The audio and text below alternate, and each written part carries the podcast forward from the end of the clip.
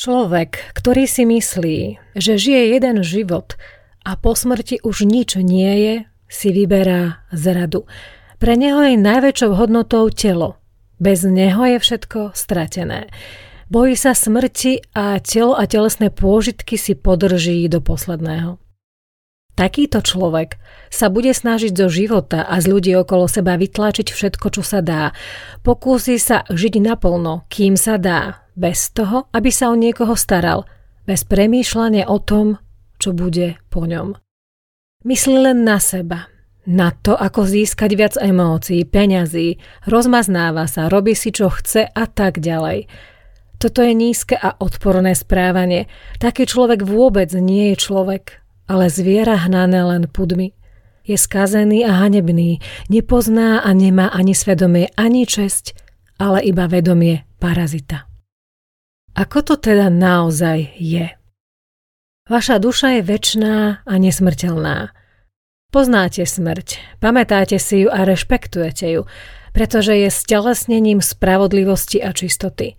Uvedomujete si, že smrť tela je len prechodom z jedného stavu do druhého. Nebojíte sa jej, rozumiete jej. Chápete, že prísť o telo nie je vôbec strašidelné. V prípade potreby sem opäť prídete pre svoje deti, vnúčatá a pravnúčatá. Podľa toho chápete, že ich musí byť veľa, aby sem duše vašich predkov, ako aj vaša duša, mohli opäť prísť a pokračovať vo svojej ceste.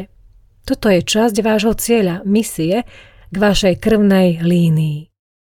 Chápete, že všetko, čo dnes investujete, odovzdáte a zanecháte svojim deťom, potomkom.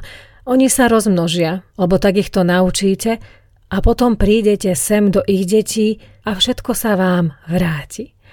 To, ako sa dnes správate k svojim deťom, aké hodnoty do nich investujete, čo učíte, sa vám bude vracať po generácie.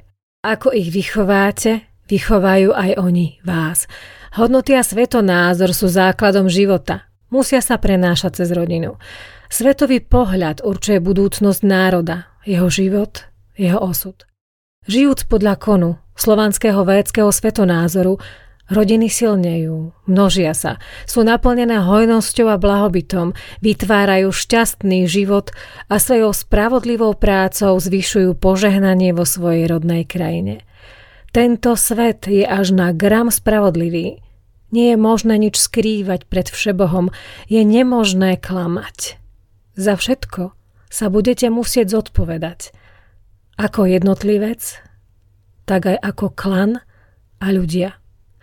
Vaši potomkovia budú na vás hrdí a celá vaša rodina vám dá slávu.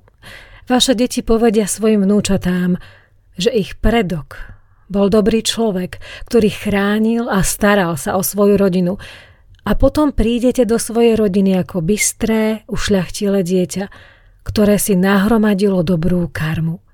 Bohovia vás budú sprevádzať životom. Sláva rodu.